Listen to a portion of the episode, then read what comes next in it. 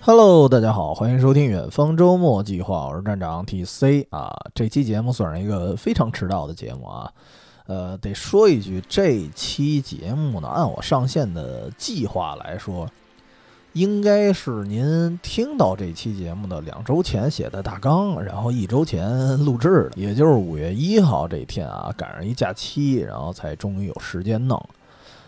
因为得跟大家算是道个歉吧啊，确实最近忙不过来，想呢说更多的时间肯定放在本职工作上，所以之前发过一个公众号的内容，就说最近这个新节目可能得缓缓了。其实倒不光是没时间录制啊，加上可能也没时间剪辑。其实这期节目已经算是新录的了，因为之前还有已经录完的，只不过实在没空剪。所以在这期之后呢，以前录制的一些节目也会慢慢的上线啊，加上呢，就是最近家里这边好家伙装修啊，周末白天啊，也不是装修，就楼底下修路啊，周末这白天基本上就没法录。就是您要听我们之后一期节目，就是惊声尖叫那期节目啊，就是现在还没上线呢，您就知道，那里头多多少少都有点杂音。啊，那天已经是夜里录了，但是他们没停工啊，就稍微有点杂音。所以这个状态啊，就是什么大卡车呀，可能挖掘机的声在我这耳机里咔咔的，这个状态可能预计要到2023年6月，好像是它停工的时间，说那会儿才能修完，所以至少1年啊，我都要有这个噪音来陪伴了。所以基本上就一般情况下，它晚上会停，然后白天肯定是没法录节目了。所以说最近这个包括双人录节目也很难，我叫谁吧，基本上也得白天叫人家啊，但是来了也录不了，因为都是噪音，然后晚上也不能给人太拉晚，所以最近的状态就是一般是我晚上啊悄摸摸的录这么一期，反正倒也还好，就晚上录制相对安静，我这状态也比较放松啊，其实也不是放松，主要是累了啊，就自我感觉是很松弛那么一状态。然后这个呢，就是节目开头先唠叨几句最近的一状态，也告诉大家为什么最近没新节目。所以这期在理论上说啊，是一个迟到上线的一个节目，但是呢，我估计应该聊的这个事件啊，我今天想聊的这个事儿，或者说这个话题，应该是它结束的日子。什么事儿呢？那就是新裤子乐队的庞宽进行了一场为期14天的直播，在我们这期节目上线这一天，应该是直播结束。咱先说说怎么回事啊，我希望我上线的时候，人家这个直播没被中途叫停啊，或者说发生什么意外啊，因为现在还有好几天呢，啊，希望是能顺利的圆满完成。然后这个直播呢，是新裤子乐队键盘手庞宽，他在798的一个艺术空间里头，然后进行了一个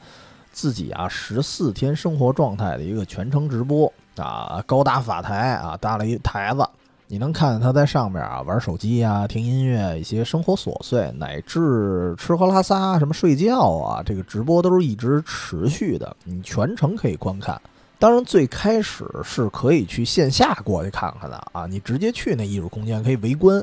但是后来为了防控安全，这个活动就不对大众开放了，就基本上你只能远程看。但是后来我发现偶尔看这个直播的状况的时候，能发现好像也有一些特殊情况，有些人是可以允许进入的，但是什么人我不知道啊，比如说能看到有些人送花儿，反正那花堆的啊，搁他那台子面前就感觉特别像一坟头的感觉。然后还有一次是一个穿着星球大战那风暴兵那面具那样的一个人，然后进去溜达了一圈，然后庞宽反正就在那儿半躺着自己玩自己的，然后谁也不搭理谁，反正确实发生过一些小插曲，也挺有意思的。而且这个就是说行为，它整体这个行为艺术，它真的是全程直播啊，包括睡觉。因为最近不是赶上这2天北京也居家状态嘛，白天也不出门，在家待一天吧，精神头还行，所以晚上有时候我写东西啊、看书，我睡不着的时候，我打开会看看啊，真看那个庞宽在那儿呼大睡呢，呼大睡的时候还在直播。那么这个是他直播的一个内容啊。那么这事儿咱们就简单评论一下，就是乍一听是不是感觉啊好像挺无聊的 啊,啊，但这个事件非常有意思的是，它不光是这个事件本身啊，挺奇特、挺好玩的，而这个事件之外，就是你去看大家的评论，你光看评论也挺有意思的，就是非常的两极分化。这个两极分化还体现在不同的频道上啊。什么叫不同频道呢？就是看直播的人，在这个直播里边留言的人，大家的想法是相对统一的。就是都觉得可能挺好玩啊，挺可爱，而且您真如果看过庞宽啊，看过一些他在综艺里的采访啊，看他演出啊，如果你学学微微的对他了解一点，你就知道这大哥啊本身就挺神道的啊，挺神神叨叨那么一人，很有趣儿。所以他做这件事儿会让我感觉可能一部分原因是行为艺术，但是一部分原因感觉就是这哥们儿性格使然。他做这件事多少带着这个一腔热血，有点离经叛道那种洒脱劲儿，但是同时呢，我觉得可能应该再加上一点公益性。为什么呢？这公益性体现在哪儿啊？就是这段时间你看大家其实都挺 emo 的，那么庞宽这个直播啊，感觉多少有点陪伴性。尤其是说啊，我看你啊，我的感觉啊，你看甭管多大腕儿，甭管是什么摇滚明星也好，谁也好，哎，我看他在一个非常闭塞的空间，我就会想，比如说，就算我隔离了，那我家也比他这个空间要大得多，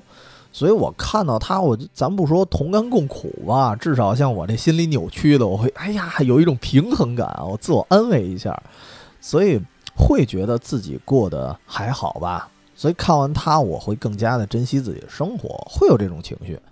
尤其是我看一些那个直播当中的一些评论的时候，不只是我啊，我看大家好像都有跟我类似的这种情绪。就是我看有些特好玩的评论，他们就说啊，说哎呀，聪哥你也有今天，然后大家就互相取笑一下。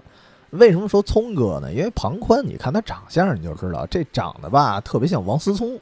所以大家也就开个玩笑啊，说王思聪你有今天啊，而且这种玩笑其实是，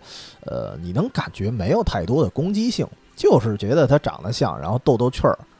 不是说这个人我真的特讨厌王思聪啊，我看见一个长得跟王思聪一样的人关禁闭了，我就特解气，不是这样，就是大家在评论区一说一乐那么一事儿，就是一玩笑。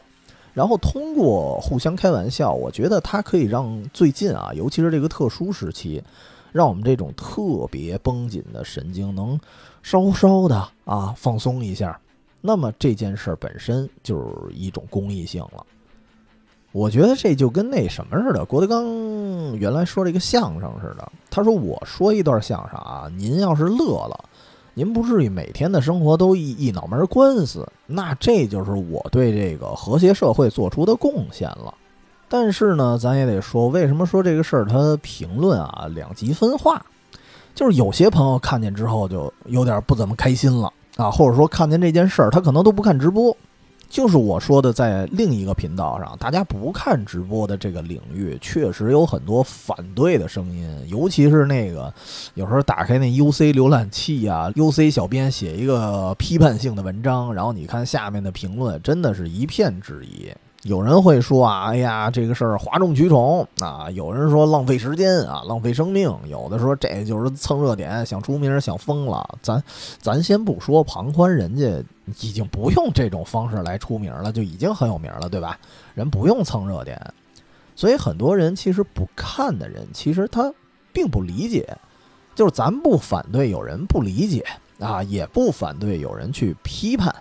但是我觉得啊，如果一个人不愿意去接触这个东西，不愿意看他直播，咱不看就好了，划走，小窗划走，对吧？不用去刻意的批判或者抨击，这个我觉得反正我是不太提倡。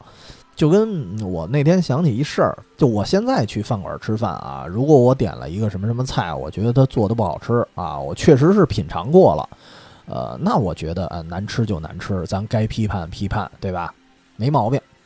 但是如果我比如说我吃不了辣，就是我以前特能吃辣，现在有点吃不了了，我呢，我去饭馆我也不点辣的，那我不点我就不接触，对吧？那我不能看着这个人家那菜单，我就看着那些辣的菜，我也不点，我就批判人家啊，我非得告诫别人也吃辣的不好啊，这个就不太好了，你管得着人家吗？对吧？就跟为什么我想起这事儿？因为几年前啊，好像就各种文章经常说一个理论，就说这个辣的这个东西啊，它不是一种味道，它这个辣椒刺激你，刺激味蕾啊，刺激肠胃啊，什么乱七八糟的东西，它不是味觉，它是一种触觉。所以很多人就开始根据这个理论就开始抨击有辣味的食物，说啊吃辣不对，而且它不是正统的一种美食追求，对吧？他们认为美食肯定是味觉体验啊，你追求触觉体验，所以你这吃辣你歪门邪道。而且根据这些理论啊，我身边真的，因为那会儿我还吃辣呢，我身边真的有以这个理论来抨击我吃辣的人。就是特别奇怪，就是劝诫我说你别吃辣了，你吃辣特别 low， 就特别诡异。但是我是怎么想呢？我觉得啊，就是你要知道这个美食它讲究什么色香味俱全，它从来不是一个说只有味觉才能体验的事儿。你比如说咱吃一东西，你得看摆盘吧，你炒完了菜咱得看色泽吧，你看这就是视觉享受。然后这菜一出锅啊，你闻着就喷香，这个就是嗅觉的享受。甚至像我啊，我特别喜欢什么煎培根啊、煎蛋啊，就那个嚓一下那声啊，好家伙，我听着就流口水。而且最近好像央视就好像出了一个纪录片，就叫听起来很好吃，就是一些烹饪美食时候的那些声音，真的是有些烹饪的过程中它那个声音就非常好听，所以这是一种听觉的享受。所以我认为美食它是一个全方位的享受，那凭什么不能有触觉呢？所以这杠啊没法抬。我刚才这理论我拿出去跟一些这个不爱吃辣的人去说啊，说啊我说触觉也是一种美食体验，你放心，我说完这句话，不爱吃辣的人肯定有10000句等着我呢。所以美食这个事啊，真的就是喜欢吃辣的咱就去吃。啊，您要体格不允许，那咱就避免一点，然后那个也别去给不爱吃辣的人去安利，不要试图讲道理。那么不爱吃辣的人呢，也同样就是咱就吃自己喜欢的，甭管甜口啊还是咸口，选自己喜欢的口味就得了。啊，也别站那个川菜馆子门口去抨击人家去，没必要。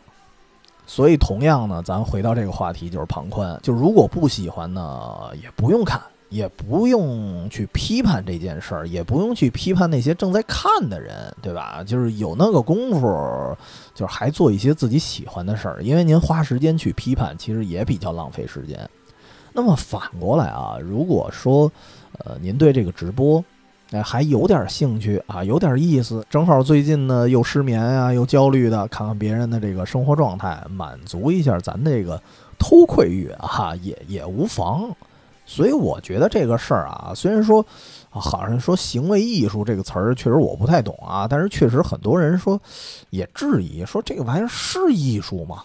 我觉得啊，我如果让我来回答的话，我答案是肯定的，我觉得算是一种艺术啊。为什么这么说呢？因为所谓艺术啊，我觉得更多应该给人一种就美的享受啊，当然这种美，它是一个特别笼统的表达啊，不是说这人长得多漂亮，或者说这张画画得多漂亮，就是这种美，它是包含更多含义的，它可以是比如说温柔，可以是感动，可以是哪怕是安慰呢，或者说震撼，或者说它可能很丧。但是这种丧让你感同身受，归根到最后，其实我觉得都是有点那种带给你人间正能量的那些情绪。它包括什么颓废的美，它也是一种美感嘛，都可以称之为美的感受。然后当然了，这个基础得有啊，就是也得有一些艺术包装。所以只要你包含了以上种种啊，这比较正能量的一些情感的一些表达之后，那么这个东西其实是可以称之为啊艺术的。当然这个还真不是我自己的定义啊，这个确实是我当时上大学那会儿辅修的一个课程，我们老师说的。因为他当时啊特别逗，给我们举了2个例子，就是他是说如何辨别一件事儿是不是行为艺术这件事儿。因为你别的艺术好辨别，你一张画啊，一张这个字画什么的，然后什么什么音乐，你说它是艺术，这玩意儿好说，它有这种形式，但是行为艺术这玩意儿它没有固定的形式，那怎么去辨别？哎，然后他就举了俩例子，然后巧了，其中一个例子跟这次直播非常非常像，当时就是他给我们推荐了一部反正挺怪的一个电影，号称啊，当时号称是世界最长的电影，叫《失眠的解药》。如今我毕业好多年了啊，这些年有没有超越它的存在我不知道，反正我们当时上课那会儿说是世上最长的，好像油管还真有这片子，我当时找过。这个片子的片长是多长呢？是87个小时，什么概念啊？就咱们一般就是一个特别特别长的一大片了。你看那个《指环王》第3部，我印象当时是未删减版，应该是4个多小时吧。那么《失眠的解药》这部电影就80多个小时，相当于《指环王》3部曲，我一口气演了可能差不多得7、8遍呢。哦，算数不太好啊，对，反正大概那意思啊。尤其是人至少《指环王》人有故事啊。这个《失眠的解药》这个片子它没故事，就是一大哥往那儿一坐，咔咔的就念诗啊，然后好像中途会有一些，据说有一些色情镜头啊，我没看着，因为我当时找到那个资源，我确实是从开头我想看一下，我想挑战一下，但是看了几分钟我就看不下去了，然后而且我那好像找的应该还不是完整版。就是应该只是一个片段，就是完整的那80多个小时的我当然也没看着，所以这片子你乍一听啊，好无聊啊，80多个小时看一大哥在这念诗啊。但是这个片子的特点啊，其实非常符合电影的名字，就是我们当时老师跟我们讲说，这个电影出来之后，很多人真的想去尝试去看完。结果呢，这些观众包括甚至有一些失眠的人，最后看着看着啊就睡着了。所以这个电影名字还真符合失眠的解药这个功能啊。说起来就是你想一个80多个小时，然后就一大哥在这儿弯弯念诗，在很多人看来可能就跟催眠术似的啊，你看着看着确实就昏昏欲睡。所以这个跟庞宽这个直播比起来，我觉得还没庞宽那直播还丰富呢。但是同样有一个特点，都非常的漫长，而且仿佛啊也很无趣。我呢，我也不否认，我也觉得挺无聊的，因为所以我当时找了那个资源，那个资源还挺长，但应该不满80多个小时。那我也就只看了几分钟，我就实在看不下去了。但是这个片子的意义，我觉得啊，它肯定不是真让你坐在那儿啊，直勾勾的就一口气儿去看完，也包括这个庞宽的直播，也不是说真的让大家啥都不干了啊，你就直勾勾看我。我会理解为它像一种漫长的陪伴，就是你想起来你就打开你就看一眼啊，然后想不起来你就搁那儿。所以有人说看庞宽的直播啊，当时有一评论特别逗，说想起小时候养电子宠物了啊，隔三差五的看一眼，看人还活着吗？而且人家这个电子宠物，人家还能自给自足，还不麻烦，还不牵扯你精力那种。所以对应上之前这个《失眠的解药》这个电影，其实无论是我们老师当时他灌输给我的，还是说我自己亲身去体验的，给我的感觉啊，都是一种什么呢？用一特玄学的话啊，他们都是那种你见或不见我都在那里，不悲不喜啊，就是这个状态。就是你要说的感性一点的话，他们是一种特别深情的陪伴。所以你看这种形式，无论是这个漫长的电影啊，还是这个庞宽的直播，它甚至是有很直接的作用的啊，起码人还治失眠呢。啊，而且起码还能让一些这个隔离期间啊，因为并不是所有隔离期间都是一家几口人啊，至少人图个家人团聚。你像很多比如在别的城市工作的一些人，独身一人的那些朋友，他们在居家的过程中，他们去看这个直播，可能还会觉得，哎，还至少有那么一点点的陪伴，至少你看他也孤独着。而且我觉得真的你去看这个直播，包括看一些评论的时候，我发现大家得到的东西还不止这些。你比如说我刚才说了啊，有人拿王思聪开玩笑啊，说王思聪怎么关这儿来了啊，大家一开玩笑，那可能有些人他得到的是乐趣啊，好玩儿。那有的人呢是看到了这个庞宽侧躺着玩手机啊，听歌，就突然恍然大悟，说，哎，这不就相当于给我自己装了一摄像头吗？就是他是看出了某种共鸣，就感觉哎，这个人的状态就跟我是一样的。然后有的人呢，可能剑走偏锋一点啊，他去好奇，他不看这个直播，他好奇，哎，庞宽这会儿听什么歌呢？啊，能不能给我一歌单啊？然后真的这会儿就有热心人在评论区底下就回复啊，这是什么歌啊？然后另外一首又是什么歌啊？哎，合着有人其实到这儿，你看他还能扩列自己的一个新歌单。就还有的朋友呢，属于比较好奇啊，其实我自己也有点就是跟大家一块讨论，就是问，嘿，你们说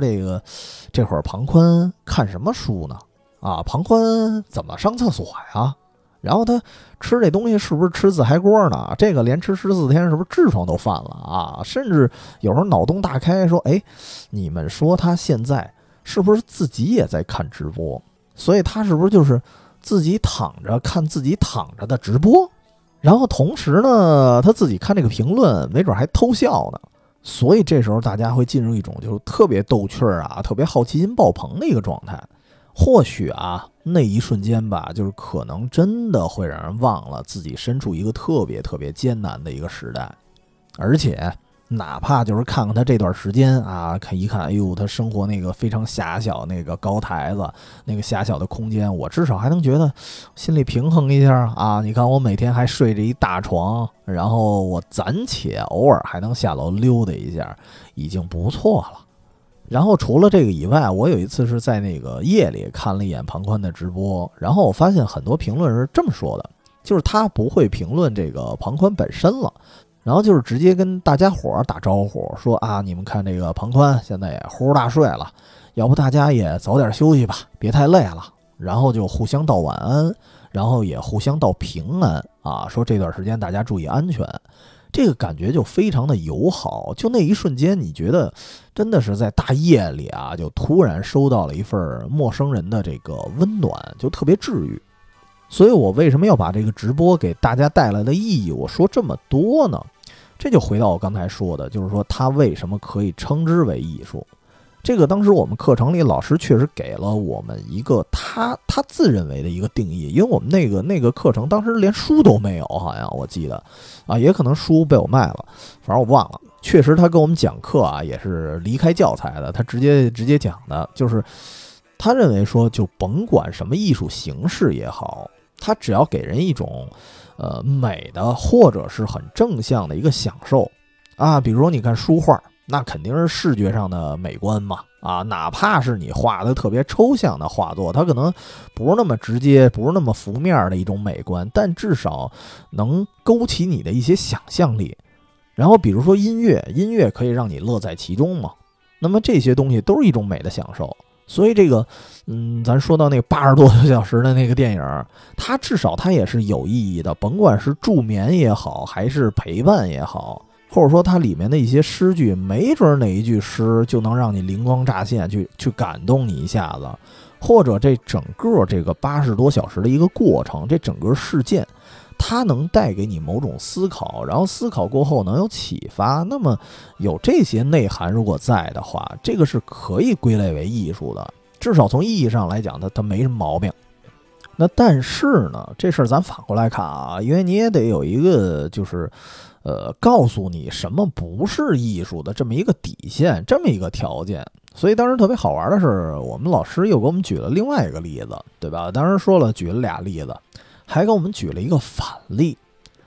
说什么样的东西不能归为艺术呢？就是尤其是现在啊，大家有没有感觉这个行为艺术这个词儿啊，感觉就像骂大街哈，感觉就是一贬义词。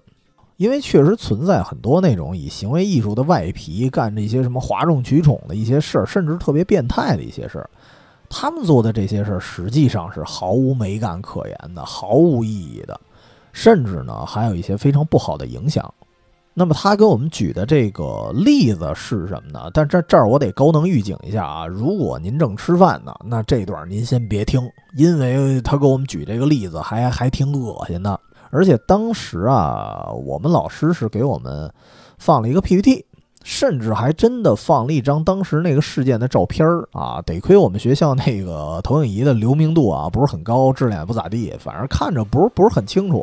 但是已经有很多同学光听就有那种强烈的不适感了，这个事儿呢，就是说在00几年那会儿，有一个号称艺术家的人啊，他做了一个非常出格的，号称是行为艺术的这么一个事儿，就是把一具死婴啊，而且这个死婴还是他自己的孩子，就相当于他的人工受精流产后的一个婴儿，他给吃掉了，然后还拍了很多照片。他怎么去操作这件事啊，其实是有一个完整的前因后果的一个过程的啊，这个就不给大家说那么细了，我怕大家反胃，只是知道呢，这个人现在还活跃在某些艺术场合。那么这件事儿怎么看？就是说，如果以刚刚的这个标准来看啊，如果愣要说意义的话，它不是没有啊。你可以说它在讽刺什么人吃人的社会啊，或者说别的什么思考啊，就是反正愣掰着的话，万事万物都有意义，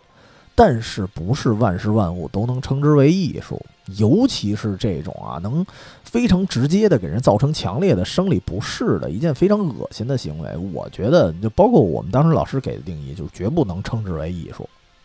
因为当时他给了一个评价，就是说做艺术至少有一个底线，就是你可以很晦涩，就是你存在的意义可能不是那么容易懂，或者说你可以看似很无聊、很无趣、很平凡，但是你的意义可能是需要一定的沉淀啊，之后可能才能明白，这个都可以，但是你不能很恶心、很变态。比如说你要反映人吃人啊，什么什么这种社会问题的话，那方法多了，不是非要这样。但是为什么他要这么做？因为就吃死婴的这个方式完全跟现在的很多流量逻辑是差不多的，就是玩点野的，玩点争议性的东西蹭流量，这个东西是一样的。所以咱们对比回来，你再看失眠的解药，你再看庞坤的直播，他们这种形式啊，可能乍一看觉得无法理解，乍一看可能觉得稍微的无趣一点，但是他们的行为你可以这么说，就是不带有任何的破坏性。就是刚才那句话，就是你看或不看，人就在那儿，不悲不喜。就是你好奇呢，你看一眼无妨，你不感兴趣呢，人家也不会对你的生活造成什么影响，人家不会主动的恶心你。但是在反例里的这个所谓的艺术家啊，属于你也不用专门去搜他照片，你也不用了解这件事儿的一个详细的始末，你光是听见这个事件本身，你就听一个标题就足够反胃了。这件事存在的本身，它就对三观是一个挑衅，对很多人心理的一种冲击，所以这件事本身它是有强烈的破坏性的。这个东西我觉得，虽然现在很多人特别不喜欢课堂上的理论啊，但是这点我特别同意我们当时老师的一些观点，就在这个底线之外，当某个行为它甭管有没有艺术包装还是怎么样，当它突破了这个底线，开始对社会啊，对人的心理造成一些不良的反应了，那它不能算是艺术了。所以说到这儿啊，咱们再说回庞宽。反正这两天，因为偶尔晚上会写写东西啊，看看东西啊什么的。有时候我确实会直接开着直播啊，也不一定看，就是揉揉肩膀啊，换换脑子的时候看一眼啊，也觉得挺好玩的，就当是一个陪伴嘛。所以总的来说，就是庞宽做这件事儿，他最初的目的你甭管是什么，但对于一部分人来说，这个结果是好的。但是也不得不强调，就只能说对于一部分来说它是好的，因为另外一部分人依然会觉得这件事儿太奇葩了，甚至觉得哎呀，这个浪费生命啊，浪费时间。所以这事儿就让我琢磨啊，说在这个事件，就是这个行为之后，当14天这个直播结束之后，那么更久的未来，比如说几天之后啊，几个月之后，甚至这个整个疫情它结束之后，那么还会有人记得这件事儿吗？或者说还会有人他怎么去评论这件事儿呢？这个我其实很好奇。所以其实同时这也是我录这期节目的原因之一，因为我觉得在这段时间啊，反正我是挺焦虑的，然后加上我又喜欢熬夜，这个状态它在短短的14天里真的成为了我一个很有趣儿的一个陪伴。而且最主要的，他也没什么声儿，这大哥就在那儿趴着，比如我干点什么他也不影响我，只要我想看一眼的时候，揉揉肩膀啊，累了换换脑子，动动脖子的时候，然后我才看一眼，所以他开着他也无所谓，他不影响我，所以这个对我来说我非常享受感谢的。所以为了可以说为了不让人那么快的忘掉啊，当然我们这种低流量的小节目让大家不忘掉不现实，没那么大能力，所以至少吧不让我自己去忘掉这份感谢，那么我就录这么一期啊，很多年后可能回来听的时候，我希望还是能心存感激吧。在这么一个可以说特别 emo 的这么一个时期，有这么一个很各色的音乐人，然后做了一件很摇滚的事儿。虽然那个场地离我们家其实不远啊，但是我也只能在网上是遥遥相望，就觉得这段经历还挺特殊的。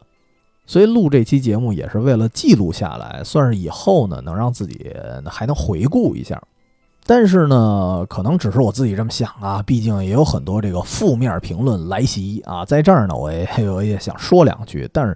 也不算是说反驳谁吧，每个人的看法不一样，但是在这儿也算提个醒儿。就比如说刚才有人说这个啊，你这趴这14天啊，你有那功夫你练练乐器去啊，你练练业务能力去啊，你搁这儿躺着你不耽误时间吗？这个其实啊，我估计能懂的人听到这儿就知道我要说什么了，就别人的事儿别瞎操心。而且你想啊，这庞宽这个人啊，能组队能做音乐，如今从名气上来说，名气也不算低吧。您能看直播或者说能听我们这期节目，至少肯定知道这个人，所以他作为一个成名已久的音乐人，人家背后付出了多少艰辛，人家曾经可能练乐器啊，排练啊，写歌啊，人能到达今天这个地位，其实人早就付出很多了。而且在这个直播之外，人家私下生活什么样，人工作什么样，咱们其实不知道的啊，所以不知道的时候咱就别乱说。人家平常非常努力，人家14天给自己相当于过了一个小假，难道不行吗？就跟我家其实也有这情况，就是我比如说我这亲戚啊，相当于我有一个大哥一个二哥呢，他只要是一健身啊，一定是发朋友圈啊，得炫一下子。所以我们哥仨吃饭去，我大哥就劝我说，你呀你也得锻炼锻炼。我说我锻炼呀，我要不锻炼，我怎么从180多斤一大胖子，我减到140斤啊？而且我已经保持5年没反弹了。就是我按这一般的准中年人的这个年龄来说啊，能做到我这个程度的人，我还觉得不算多呢。只不过就是我锻炼，我不发朋友圈而已。所以就是拿这个事儿来举例啊，就是别人在背后付出了多少艰辛，咱不知道，咱就别瞎说。反倒是你想啊，如果一个人对他的直播其实很抵触的，但是呢我还是花时间我要去看一眼，甚至还要花时间我要写大量的文字我去吐槽，那我几乎可以断定，那这肯定不是一个自律的人。要真自律的话，就找自己的事去做了，哪有闲心替别人操心啊？那么还有，其实还有很多其他的各种的评价，反正无论是各种理由吧，确实明显看出有一部分人，他看庞宽的直播这件事儿的时候，看待这件事儿，他能看到更多的是负面的东西啊，看的也非常的不爽，就各种吐槽啊。尤其是我刚才说的，可能就在 UC 那种文章底下啊，看了一眼这个文章也不知道前因后果，就开始留言。所以他看待这个直播，就是你能从评论里看出啊，这有些人他是带着满腔怒火的啊。为什么我满腔怒火？因为我恨他恨得深沉。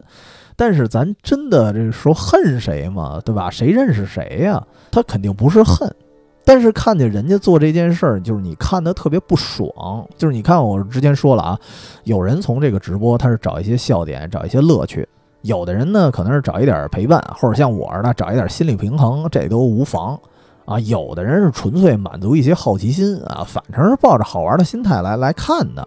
甚至有的人他不仅自己收获了一些温暖，他还在评论里给别人一些祝福。就是你发现，当所有人都能在这件事儿里看到一些非常正向的东西的时候，反而有一些人就是看这件事儿，他全是怒火，全是吐槽啊，全是负面的想法和情绪。那么我觉得得警觉一下了，是不是咱这个心理是不是出现了什么问题？就是这个我没有任何讽刺的意思啊，因为这是真的。就是我拿我自己举一例子，因为这拿别人举例不老合适的。有时候我是真的拿这件事作为我要开始调节我自己情绪的一个警报，因为我在节目里说过好多次，就是我是属于特别容易焦虑的一人啊，就比较脆弱啊，就这个词儿吧。比如有时候我刷抖音，我如果今天心情大好的情况下啊，活儿也干的还行，干完了成效也还可以吧，不敢说特好，也还凑合。然后在一个比较放松的状态下，我刷抖音的时候，我看哪条我都觉得，哎，哪条都挺乐的，挺好玩的。但是呢，如果今天倍儿焦虑，我心情不太好，我本来是想刷抖音，我缓解一下，放松一下，不行啊，因为我看哪条我就来气儿。我老觉得这帮抖音 UP 主怎么都跟神经病似的呀！就在这个状态下，我特别喜欢点那个就不感兴趣那个按钮啊，反正最后造成我还越刷越烦。但是你想想呢，就是我看到的那些视频啊，其实都差不多。抖音的推送其实也没那么千人千面啊，经常我跟某哥们一聊，发现大家刷的抖音大同小异的，所以其实我看的内容没什么变化，只不过我的心情会导致我眼里产生了一个滤镜，所以我看什么都烦。所以这时候啊，当我产生这种状况的时候，我就赶紧提醒一下我自己，我说这样不对啊！如果我焦虑了，那我赶紧想办法去解决啊！光看着这些网上这些视频，看网上这些言论，我去撒狠，我去骂街没有用，我得及时的就是自我调整。我会这么告诉我自己。毕竟你看，我平时我看人家那个抖音 UP 主发个神经什么的，我都是看一乐。但是，一旦我心情不爽了，我看你们家都是王八蛋，对吧？你们都谁呀？所以我其实觉得这是我的问题。包括今儿啊，刚刚发生的一件事就特逗，就是我爸，他看这个《雄狮少年》一个片段，这个片子正好电视上放了一片段，就是我印象特深。他之前啊看《雄狮少年》。是觉得哎，这帮孩子长得跟以前的动画片好像不太一样啊，就是看着挺古怪，但是有特色，也挺逗，挺好玩的。至少这个评价我觉得还算正向。然后今儿呢，可能是因为最近这个连续核酸呀，连续的各种什么疫情消息，弄得太有点emo了。然后今天打开电视，正好看见《雄狮少年》的这么一片段，然后就不高兴了，就觉得哎呀，这帮崽子怎么长这么丑啊！所以你看，这个心情不好的时候，他的评论就完全不一样了啊！那别说他们了，给我都没好脸色。所以这个事儿就让我想起来，其实大家对一些东西的评论啊，有时候不完全是这个东西本身他决定的，是看待他的人，这个人的心境啊，最近的一个生活的状况啊，可能是因为这些东西他去决定的。但是呢，不得不说，就是刚才我举的俩例子啊，我和我爸这情况，我们都是暂时的，就只是这一段时间可能不太好。但是反过来，你想过没有啊？如果一个人他看什么都反感啊，看什么都来气儿，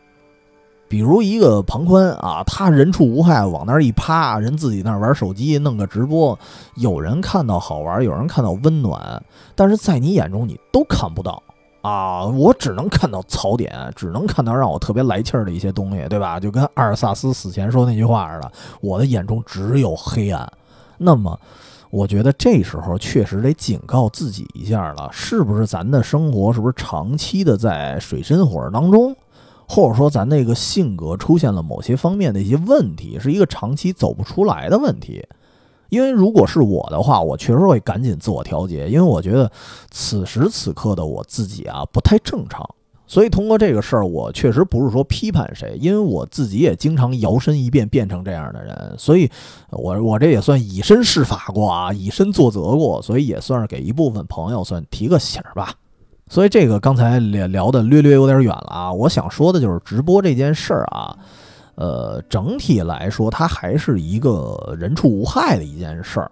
而且呢，它还能让算每个人吧，各取所需啊，找到自己认为能给自己带来一些正能量东西的一件事儿。所以很多年后，我希望啊，大家回忆起这场直播的时候，更多的是嘴角带着笑意的那种，然后多一些温情啊，多一些好玩的回忆的那种。毕竟在这段时间，庞宽以一种非同寻常的方式来陪伴过我们。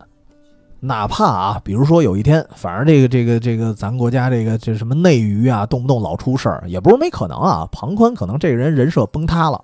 我觉得也没必要说这突然翻过脸来说，嘿，当年我看他弄那不着调的直播，我就预判他就不是什么好玩意儿啊。你看我猜对了吧？啊，我觉得这个